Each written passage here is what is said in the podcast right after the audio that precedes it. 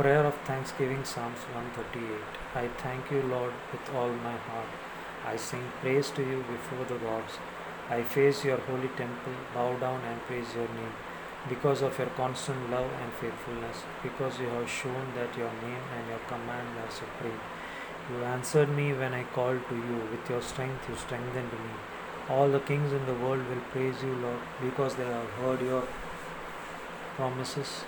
They will sing about what you have done and about your great glory, even though you are not. You are so high above. You care for the lowly and the proud, cannot hide from you. When I am surrounded by troubles, you keep me safe. You oppose my angry enemies and save me by your power. You will do everything you have promised. Lord, your love is eternal. Complete the work that you have begun.